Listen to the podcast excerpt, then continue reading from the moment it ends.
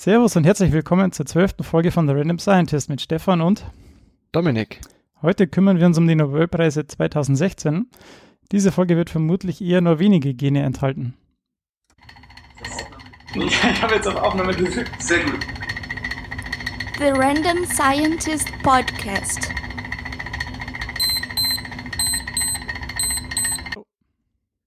Herzlich willkommen zur heutigen Nobelpreisträger-Sonderfolge im Jahr 2016.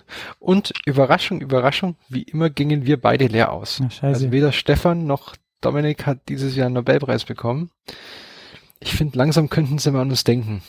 Ja, schon langsam wird es Zeit. Jetzt, ja. Ich meine, du hast letztes Jahr abgegeben, ich heuer, also schon langsam wirklich. Eben, wir sind auch nicht mehr die Jüngsten. Ja, wir sind jetzt beide über 30. Aber ich finde, man muss auch mal gönnen können und deswegen widmen wir uns eben in der heutigen Folge also 2 von 4 Nobelpreisen. Es gab natürlich 4 Nobelpreise wieder, aber wir fokussieren uns auf. Es gibt ja 5. Literatur ist nächste Woche und Wirtschaft auch nächste Woche. Ja, aber ja. Okay. Wir fokussieren uns auf Chemie und Physiologie und Medizin. Und den Physik-Nobelpreis, der sei nur kurz jetzt am Anfang erwähnt, den haben die 3 Physiker David Thouless, Duncan Haldane und John Kosterlitz erhalten. Interessant ist hierbei, dass es nicht 1/3, 1/3, 1/3 aufgeteilt ist, sondern David Thouless kriegt 50% und die anderen 2 teilen sich die restlichen 50%. Und die haben diesen Nobelpreis erhalten für die theoretischen Entdeckungen topologischer Phasenübergänge und topologische Materiephasen. Sprich, verschiedene Aggregatzustände von Materien bei extrem tiefen Temperaturen. Kurz und bündig erklärt. Und dabei möchten wir jetzt auch gleich auf an unsere Kollegen von methodisch inkorrekt verweisen, die das bestimmt, dadurch, dass sie beide Physiker sind, natürlich viel besser erklären können als wir. Und deswegen wollen wir denen da gar nicht was vorwegnehmen. Und natürlich dann Ehre zum Friedensnobelpreis für den Herrn Juan Manuel Santos, dem Präsidenten von Kolumbien, der es geschafft hat, nach zig Jahren Bürgerkrieg mit den FARC-Rebellen in Kolumbien da endlich Frieden zu schließen. Ich hoffe, der hält länger und der Nobelpreis ist, ja. Ja, jetzt, wo sie drüber abgestimmt haben und sich dagegen ausgesprochen hat, das Volk, müssen wir mal schauen, ob das noch... Das ist genauso toll wie damals mit Obama und danach fängt er an, irgendein Land zu bombardieren. Juhu. Egal. Wie wir schon gesagt haben, wir fokussieren uns auf Medizin und Chemie und gar nicht mehr langes Vorgerede. Wir gehen direkt in Medias Res und ich übergebe das Wort an Stefan, der sich mit der Medizin beschäftigt hat. Ja, ich versuche jetzt hier gerade noch einen Kapitelmarke zu setzen, die aber nicht so will. Jetzt. Genau. Ich beschäftige mich mit der Medizin. Diesen Nobelpreis hat der Yoshinori Ohsumi bekommen. Das heißt, der ging nach Japan. Der wurde 1945 in Fukuoka, Japan, geboren und hat den PhD von der University of Tokyo in 1974 gekriegt. Dann ging er an die Rockefeller University nach New York 3 Jahre. Und dann kam er wieder zurück nach Tokio und da hat er dann 1988 seine eigene Forschungsgruppe aufgebaut und jetzt ist er seit 2009 ein Professor am Tokyo Institute of Technology, also am TIC. Es gibt sehr coole Links und auch sehr schönes Material auf der Nobelpreisseite. Also wer sich da mal durchklicken will, das ist echt ein super Resource, um das alles irgendwie sich anzuschauen. Es gibt einen zusammenfassenden Artikel und dann nochmal tiefergehendes Material. Das werden wir alles verlinken. Und hier bei dieser Auszeichnung gibt es jetzt 4 Kernpublikationen, auf die sich das Nobelpreiskomitee bezieht. Das ist zum einen aus 1992 ein Artikel aus dem Journal of Cell Biology, mit dem Titel Autophagy in Yeast Demonstrated with Proteinase-Deficient Mutants and Conditions for its Induction. Und wenig später war das dann in 1993 ein ähnlicher Artikel, Isolation and Characterization of Autophagy Defective Mutants of Saccharomyces cerevisiae. Und hier in diesen beiden Papern ist es im Prinzip so, dass er die Technik etabliert, mit der er dann später weiter forscht. Das waren jetzt nicht so die High-Impact-Journals, in denen diese Publikationen waren. Aber dann später, 98 und 2000, sind es Artikel in Nature, und das, der Artikel 1998 ist A Protein Conjugation System Essential for Autophagy, und dann 2000 Ubiquitin-like System Mediates Protein Lipidation. Da werden dann tiefergehende Analysen eben mit diesem System, das er selber etabliert hat, werden da gemacht. Genau, dann wollte ich jetzt einfach mal durchgehen, was die 4 Publikationen so sagen und wie das alles aufgebaut ist. Das Wort Autophagie, das kommt aus dem Griechischen, und Auto heißt natürlich selbst und Phagein heißt Essen, also heißt es im Prinzip selbst essend. Das Konzept kam schon während der 1960er Jahre auf, als Wissenschaftler zum ersten Mal beobachteten, dass Zellen eigene Bestandteile zerstören können, indem sie die in Membranen verpacken. Und das sieht dann aus wie so ein Sack. Und das wurde dann zu einem Kompartiment gebracht, wo man schon wusste, dass es Zellbestandteile verdauen kann, und zwar dem Lysosom. Und das hat man schon beobachtet. Aber vor Ohsumi war wenig über diesen Mechanismus bekannt. Und in einer Serie von brillanten Experimenten, wie das das Nobelpreiskomitee so schön natürlich betitelt, in den 1990ern, in Experimenten mit der Becke-Hefe, hat er dann Gene identifiziert, die essentiell für die Autophagie sind. Und dann fuhr er eben fort und entdeckte die zugrunde liegenden Mechanismen, und er fand dann auch heraus, dass es einen ähnlichen Mechanismus in Zellen gibt. Warum braucht man so ein System? Um Zellbestandteile, die zum Beispiel kaputt sind oder die nicht mehr gebraucht werden oder die falsch sind, zu recyceln, und vor allem dann unter Bedingungen, unter denen Nährstoffe reduziert vorhanden sind. Also wenn es wenig Nährstoffe gibt oder aus irgendwelchen anderen Gründen, werden dann eben solche Zellbestandteile recycelt und stehen dann wieder zur Verfügung.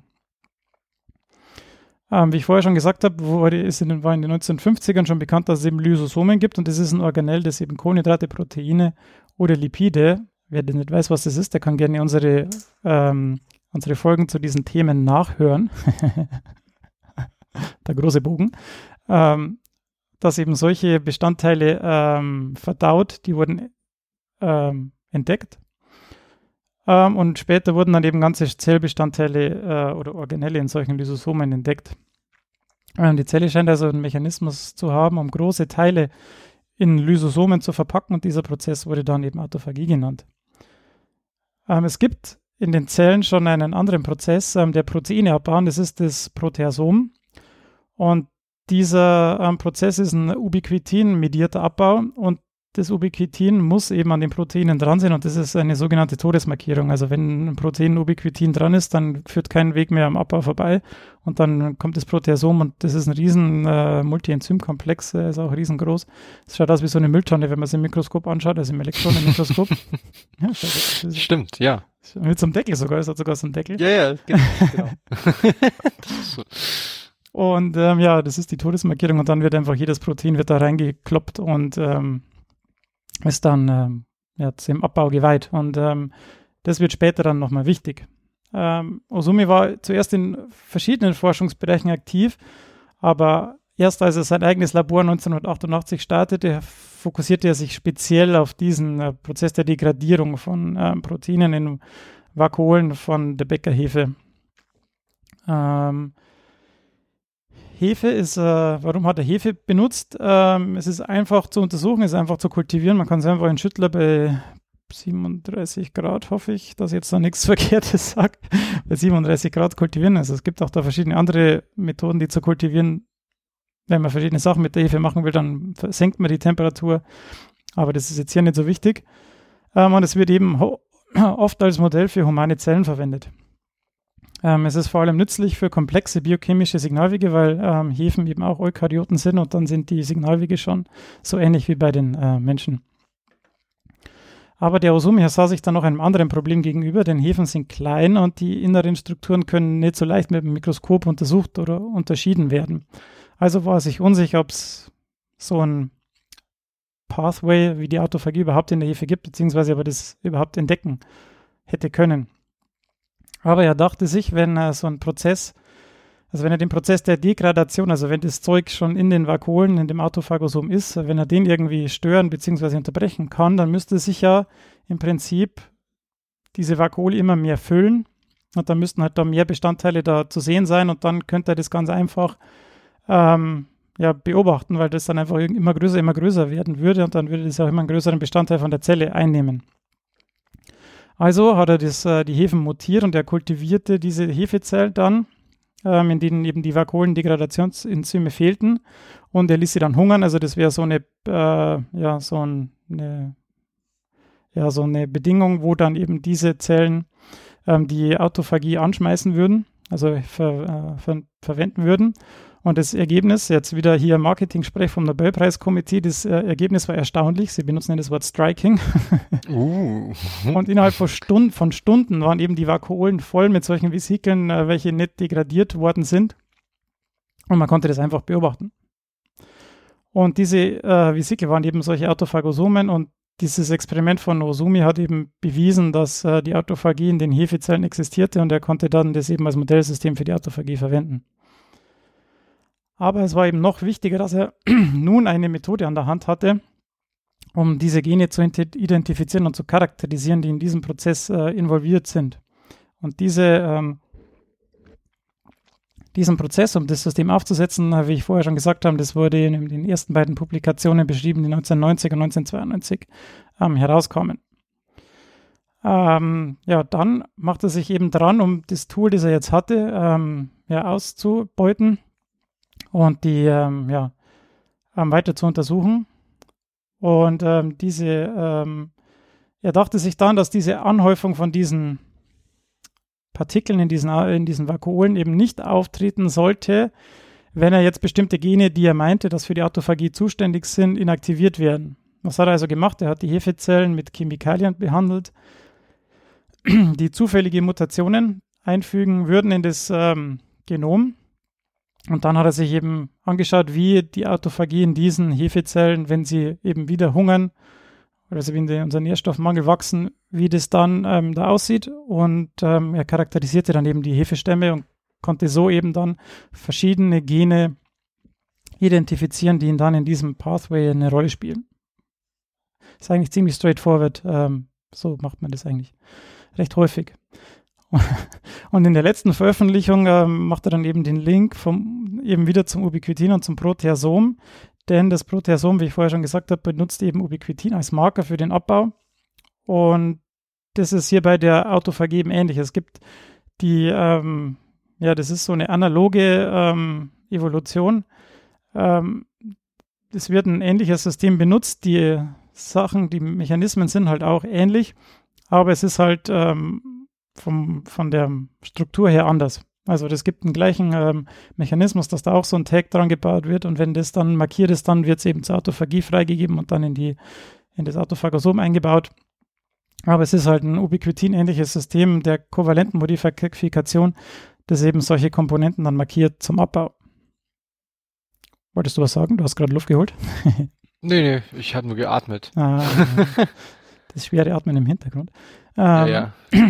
Genau, das war eigentlich jetzt schon das Ende.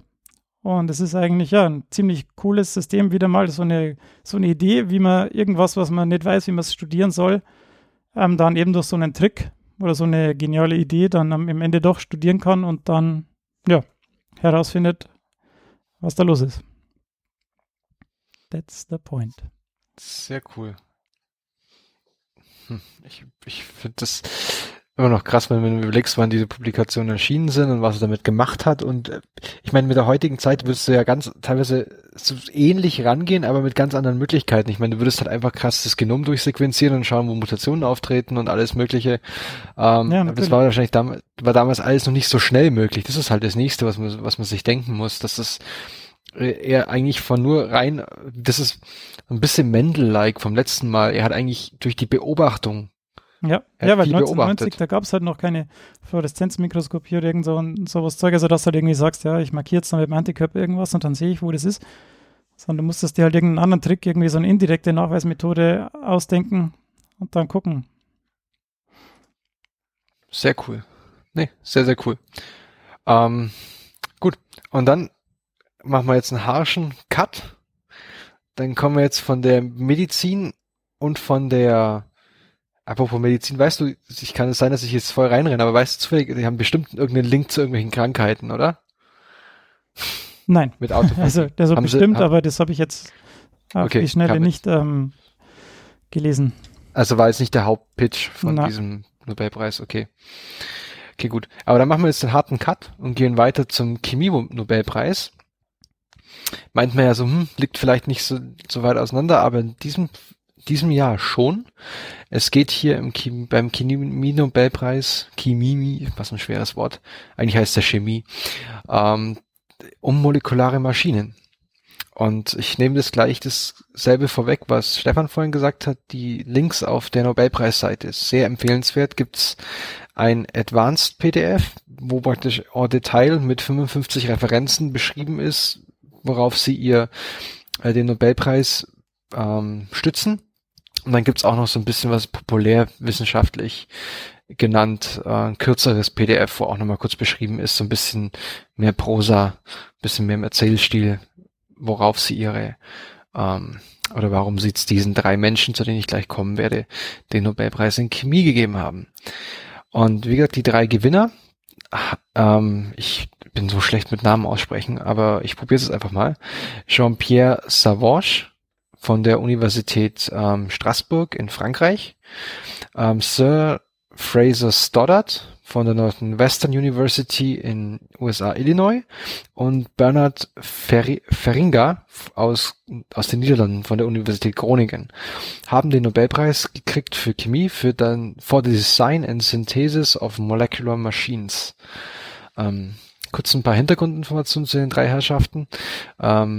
Jean-Pierre wurde geboren in 1944, also Sauvage wurde 1944 in Paris geboren, hat dann 1971 seinen PhD gekriegt an der Universität von Straßburg unter der Leitung von Jean-Marie Lehn, der selber Chemie-Nobelpreisträger von 1987 war. Und er ist aktuell Emeritus an der Universität Straßburg und Direktor des Research Centers National Research Centers in Frankreich. Dann Sir Fraser Stoddart wurde 1942 in Edinburgh in UK geboren und hat 1966 seinen Doktor bekommen, ebenfalls in Edinburgh, und ist jetzt an der Universität, an der Northwestern University in Evanston, Illinois, USA. Und Bernard Feringa, wie gesagt, ist aus den Niederlanden, wurde da 1951 geboren und hat 1978 seinen Doktor an der Universität Groningen erhalten und ist jetzt Professor für organische Chemie an eben dieser Universität. Interessant finde ich bei den jeweiligen Vita der drei Leute, dass sie wieder zu den Universitäten zurückgekehrt sind, wo sie ihren Doktor gemacht haben.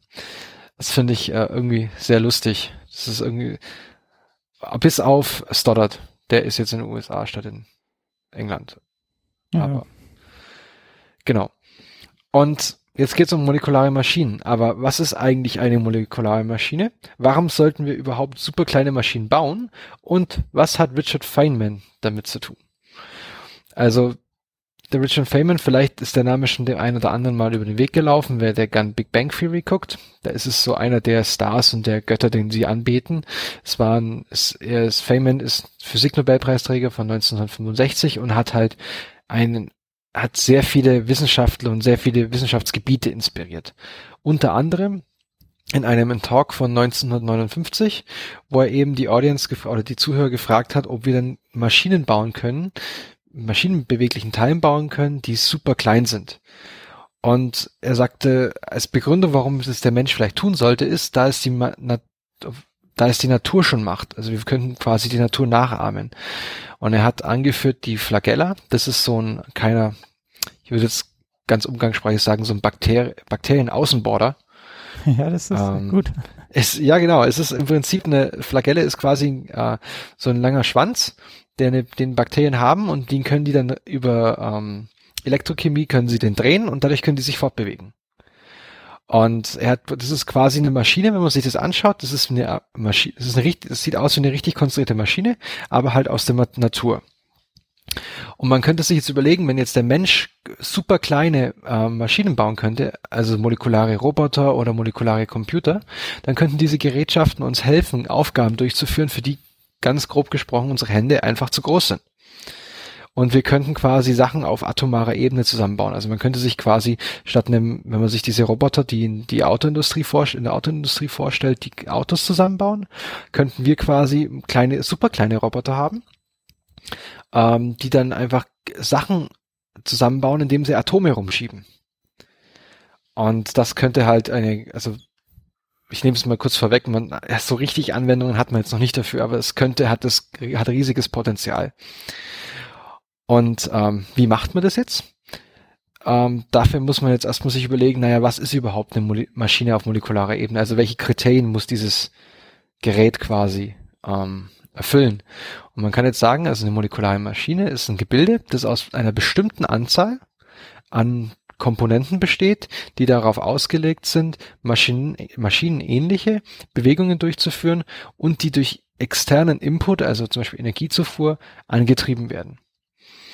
Und dabei sind halt verschiedene Sachen eben wichtig in der Definition, dass man sagt, okay, es ist eine bestimmte Anzahl. Das heißt, wenn jetzt Ingenieure, die jetzt zuhören, die wissen, ja klar, also ein Motor besteht eben halt aus einer bestimmten Anzahl Schrauben und davon sind so und so viele Schrauben die Größe, so und so viele Schrauben die Größe und die muss ich richtig zusammensetzen. Was natürlich auf molekularer Ebene etwas schwieriger wird. Das heißt, diese Maschine funktioniert nur, wenn sie korrekt zusammengebaut wird und am Ende dann auch eine kontrollierte Bewegung durchführt. Das heißt, es bringt mir nichts, wenn ich einfach irgendwas zusammenkippe im Chemie-Reagenzglas, so mit dem Motto viel hilft viel und dann kriege ich irgendwas raus und das macht dann irgendwas. Denn es muss zum Beispiel auf molekularer Ebene kommt die brownsche Teilchenbewegung ins Spiel, einfach die thermische Bewegung der Moleküle. Die muss dieser Bewegung muss quasi gegengearbeitet werden. Ja, weil sie sich ja bewegen würden, also irgendwie. Genau, weil sie sich, in irgendeine Richtung würden sie sich bewegen, aber wir wollen ja quasi, dass es sich in eine gezielte Richtung bewegt. Und wir brauchen die externe Energiezufuhr, um eben die Maschine nicht im Equilibrium oder im Gleichgewicht zu halten, weil sonst ist es auch planlos. Sondern wir müssen ja quasi eine Aufgabe durchführen und die Aufgabe ist meistens energetisch, muss die über den Potentialberg drüber. Und für den Zusammenbau gibt es zwei grundlegende Strategien, die man sich überlegen konnte oder die jetzt hier auch erwähnt werden.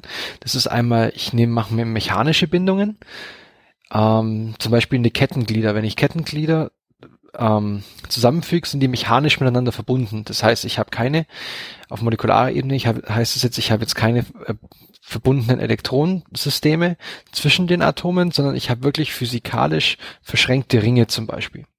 Oder ich kann auch durch gezieltes Einbringen von ungesättigten Bindungen oder elektronenreichen und elektronenarmen Bindungen bestimmte Moleküle zusammenführen, was aber nicht gleichsetzend einer elektronischen Bindung ist. Das ist wichtig. Das Ganze hat, wie gesagt, Feynman hat da irgendwie grob 1960 angefangen, die Grundlage, die Inspiration, den Stein des Anstoßes gegeben. Und darauf haben eben verschiedene Wissenschaftler angefangen, auf diesem Bereich zu arbeiten, also erstmal auf dem Zusammenbauen. Und da gab es schon vor Sauvage eine Reihe von Bemühungen, zum Beispiel sogenannte Katenane herzustellen, also ringförmige Moleküle, die miteinander verbunden sind, wie eben Kettenglieder. Allerdings war die Ausbeute unglaublich niedrig, also im niedrigen Prozentbereich, was dann natürlich ein Upscaling oder eine effiziente Herstellung davon quasi unmöglich machte. Es hat jetzt gedauert bis 1983 eben, bis die Gruppe um Sauvage auf die Idee kam, diese Strukturen herzustellen und zwar über Kupferkoordination. Das heißt, sie haben quasi diese Moleküle so in einer sterischen räumlich so koordiniert über ein Kupferatom oder ein Kupferion, dass sie sich gezielt dadurch den Kettenglieder quasi schließen konnten und dadurch mit einer sehr hohen Ausbeute diese Kettenglieder herstellen konnten. Und da haben sie dann eben halt verschiedenste, also das Einfachste war einfach zwei verschränkte Ringe und haben aber verschiedene andere Gebilde dadurch hergestellt. Und somit haben die unter anderem eine Methode bereitgestellt, wie man effizient Moleküle miteinander mechanisch verbinden kann. Das heißt, ich habe jetzt schon mal eine Grundlage gelegt für meinen Zusammenbau einer Maschine. Ein zweiter Durchbruch auf diesem Gebiet war dann eben durch Stoddart. Der hat eben diese andere von mir vorhin schon erwähnte Strategie gewählt, dass er einfach gesagt hat, ich habe ein Zusammenspiel zwischen elektronenarmen und elektronenreichen Molekülen, die mir dann quasi ermöglichen, diese Moleküle koordiniert zusammenzubringen. Und er hat eben 1991 ein Ringmolekül hergestellt, das durch diesen Trick gezielt auf eine Achse geklippt wurde quasi. Das heißt, du hast das sieht man in diesen, ich bin jetzt im Advanced und verweise da, also ich kann es halt nicht erklären im Prinzip. Also muss man sehen, das ist praktisch die Figur 4 in dem Fall. Man hat so ein längliches Molekül mit und darum quasi wie eine Achse und darum klickt er quasi in den Ring. Ein sogenanntes Rotaxan. Und der Ring konnte hierbei zwischen zwei elektronenreichen Regionen auf dieser Achse, wo er sich befand, also er konnte nicht mehr runter, das wurde sterisch verhindert durch die Enden und konnte sich aber gezielt konnte dann eben auf zwei Positionen weilen, weil es in diesem Molekül oder auf der Achse eben zwei elektronenreiche Regionen gab. Das heißt, hier haben wir auch wieder eine Möglichkeit gezielt ein Molekül herzustellen, wo wir dann auch wissen, wo die einzelnen Teile sind, also entweder in Position 1 oder 2. Ausgehend davon haben dann beide Gruppen eben verschiedenste Molekülen zusammengebaut und auch gezeigt, zum Beispiel beide gleichzeitig 94, dass man durch elektrochemische Manipulation der Reagenzen, der Moleküle, also im Prinzip zum Beispiel pH-Änderungen, gezielt oder dann eben Positionen verändern konnte in diesen Molekülen. Wichtig zu wissen, im Kopf zu behalten, wir bewegen uns immer noch im Gleichgewichtszustand. Also man hat dann den pH geändert und dann hat man das Gleichgewicht eben auf eine andere Ecke verschoben und sobald es dann weg war, wurde das Gleichgewicht wieder auf eine andere Seite verschoben. Es gab dann verschiedene Anwendungen, unter anderem haben sie einen molekularen Muskel gebaut, also haben praktisch das Aktin und das Myosin nachgebaut auf organischer, chemischer Ebene und konnten dann eben zeigen, dass sie ein Stück Gold, also halt auf atomarer Ebene, soweit man da vom Stück reden kann, biegen konnten. Durch eben gezieltes Verkürzen und Verlängern des Muskels. Und besonders lustig fand ich, 2004 konnte die Gruppe um Stoddart einen molekularen Lift bauen. Sie haben quasi einen Aufzug gebaut und konnten zeigen, dass durch eben auch externe Manipulation, dass sie quasi die Aufzugsebene gezielt 0,7 Nanometer anheben konnten und konnten dabei eben eine Kraft von 200 Piconewton ausüben. Also das wäre jetzt Figur 7, ne? Genau, das wäre jetzt Figur 7. Und das ist halt eigentlich schon lustig, wenn man da von einem molekularen Aufzug spricht. Und des Weiteren konnte die Gruppe dann eben sagen, arbeitet Stoddart noch an molekularen Schaltkreisen und konnte da eben Speichereinheiten bauen, die eben auf Basis von diesen Maschinen beruhen, also Logik-Schaltkreise, und konnte eben einen Schaltkreis bauen, der eine Kapazität von 160 Kilobits hatte. Und wenn man das jetzt aber, es klingt jetzt nicht so viel, wenn man das aber hochrechnet auf die Größe, könnte man sagen, dass man 100 Gigabit pro Quadratzentimeter erzeugen kann, was dann schon wieder brauchbarer erscheint. Jetzt haben wir mit Stoddart und dem Sauvage die Methode quasi Grundlagen gelegt für den Zusammenbau. Jetzt brauchen wir aber noch eine gerichtete Bewegung. Das war ja vorher das, was ich vorhin erwähnt hatte, eine der Bedingungen, dass wir gezielt durch externen Einfluss eine Bewegung ausführen können. Und dadurch müssen wir auch zum Beispiel weg vom Gleichgewicht. Weil es bringt mir nichts, wenn wir immer nur von hin und her klappen quasi, sondern wir müssen zum Beispiel eine rotierende Bewegung ausführen. Und da gab es auch wieder schon Anfang der 1970er Bestrebungen, da irgendwie so molekulare Rotoren also herzustellen, aber das hat alles nicht so richtig funktioniert. Bis 1999 ist eben erste Berichte über eine kontrollierte Bewegung in eine Richtung, also motorähnliche Bewegung quasi gab, aus der Gruppe von Feringa, wo sie eben ein Molekül sich hergestellt haben, dass sie durch den UV-Einfluss und durch Hitze quasi um eine Doppelbindung rumklicken konnten. Also das ist dann auch nicht mehr zurückgeklappt, sondern die Bewegung wurde gezielt immer nur in eine Richtung durchgeführt.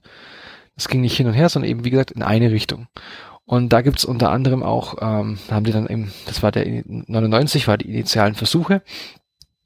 Und sie konnten dann zum Beispiel 2006 einen effizienteren Motor herstellen, wo sie zeigen konnten, dass sie ein ganzes Mikrometer großes Objekt damit bewegen konnten. Da verweise ich jetzt auch gerne auf das Nature Journal, da sind die Links auch in diesem Advanced Dokument drin. Da gibt's nämlich Videos dazu. Also das kann man sich wirklich anschauen und da sieht man auch wirklich, wie sie dann so ein kleines, ich weiß nicht was, so ein Silika-Kristall, den haben sie wirklich einfach im Kreis gedreht und zwar gezielt nicht, der ging nicht hin und zurück, sondern wirklich gezielt gedreht. Und wenn man sich jetzt fragt, wie schnell geht denn das? Naja, 2014, also gar nicht mal so lange her, konnte die Gruppe einen Motor, also einen Drehmotor herstellen, der sich mit 12 Megahertz bewegt hat. Das ist relativ schnell. Ja, das ist... Genau, also wir haben jetzt, also diese drei Herrschaften haben quasi die Grundlage gelegt, molekulares Engineering zu machen. Und das das ist auch der Grund, warum sie den Nobelpreis erhalten haben. All diese Entdeckungen haben eben dazu geführt, dass das Nobelpreiskomitee gesagt hat, ja, das ist es uns wert. Und noch eine kleine Randbewegung, einen kleinen Spaß haben sie sich auch noch erlaubt. Der Herr Feringa zum Beispiel hat auch 2011 ein Nanocar publiziert. Er hat quasi, sieht man auch, das ist dann Abbildung 10, ein autoähnliches Chassis, also Grund... Ah, ja, das ist das auch was überall in der Presse ist, ne? Genau. Also jetzt nicht die gleiche, aber so ähnlich zumindest. Genau, haben praktisch dieses, hat dann 4 Motoren statt Reifen gehabt und konnte sich dann eben gerichtet auf eine Metalloberfläche fortbewegen. Braucht ein bisschen Fantasie, um da ein Auto zu erkennen, aber sagen wir mal so, die Grundlage ist auf jeden Fall mal gelegt. Ich finde jetzt, als Kommentar zu dem Nobelpreis finde ich, es ist ein sehr weiter Griff in die Zukunft, weil sie sich halt hier noch wirklich auf dem Gebiet bewegen, das noch wirklich noch keine konkrete Anwendung geschaffen hat, sondern einfach nur oder wo die auch noch nicht, also in den nächsten 10, 15, 20 Jahren, also sie greifen sehr weit in die Zukunft, weil sich diese Technologie wirklich noch in den Kinderschuhen befindet. Naja, aber ich meine, das ist ja ganz wichtig, sowas zu haben und es gibt vielleicht jemanden anders, der denkt, ach, auf das habe ich ja schon lange gewartet, da kann man ja das und das dran pflanzen und dann kann man das und das damit machen. Das ist immer so eine Sache, man muss es halt einfach mal raushauen und vielleicht hat irgendjemand anders dann die bahnbrechende Idee, die es halt dann um den Schritt weiterbringt, die dann irgendjemandem weiterhilft.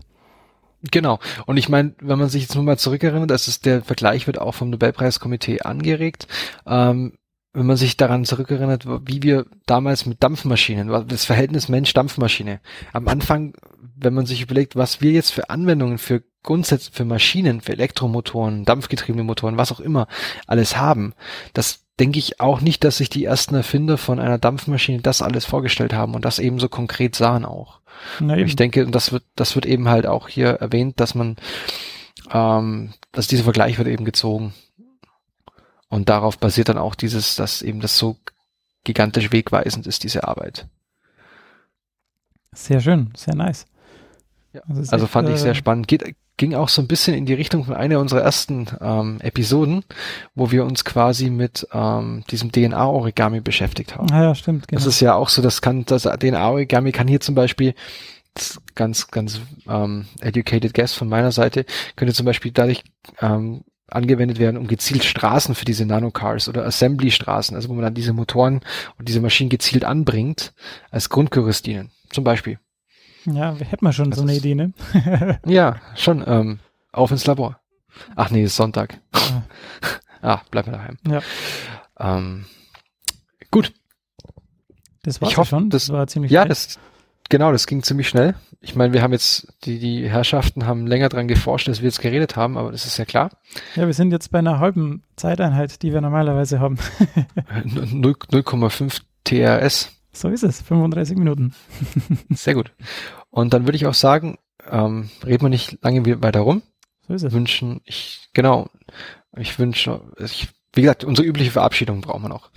Wenn euch gefällt, was ihr gehört habt, bitte liked uns auf Facebook, folgt uns auf Twitter, kommentiert fleißig auf unserem Blog therandomscientist.de und und bewertet uns positiv auf iTunes. Das ist ganz wichtig. Und schließen möchte ich jetzt, oder falls, Stefan, möchtest du noch irgendwas erwähnen? Nein, ich Ich wollte dir jetzt nicht ins Wort fallen. Ja, das ist zu freundlich heute. Ja. Dann schließe ich mit einem Zitat von dem Herrn Feringa, das er während seines Nobelpreis-Interviews gegeben hat. Und er sagt, we feel sometimes like kids playing with these molecules and seeing what are the possibilities to build.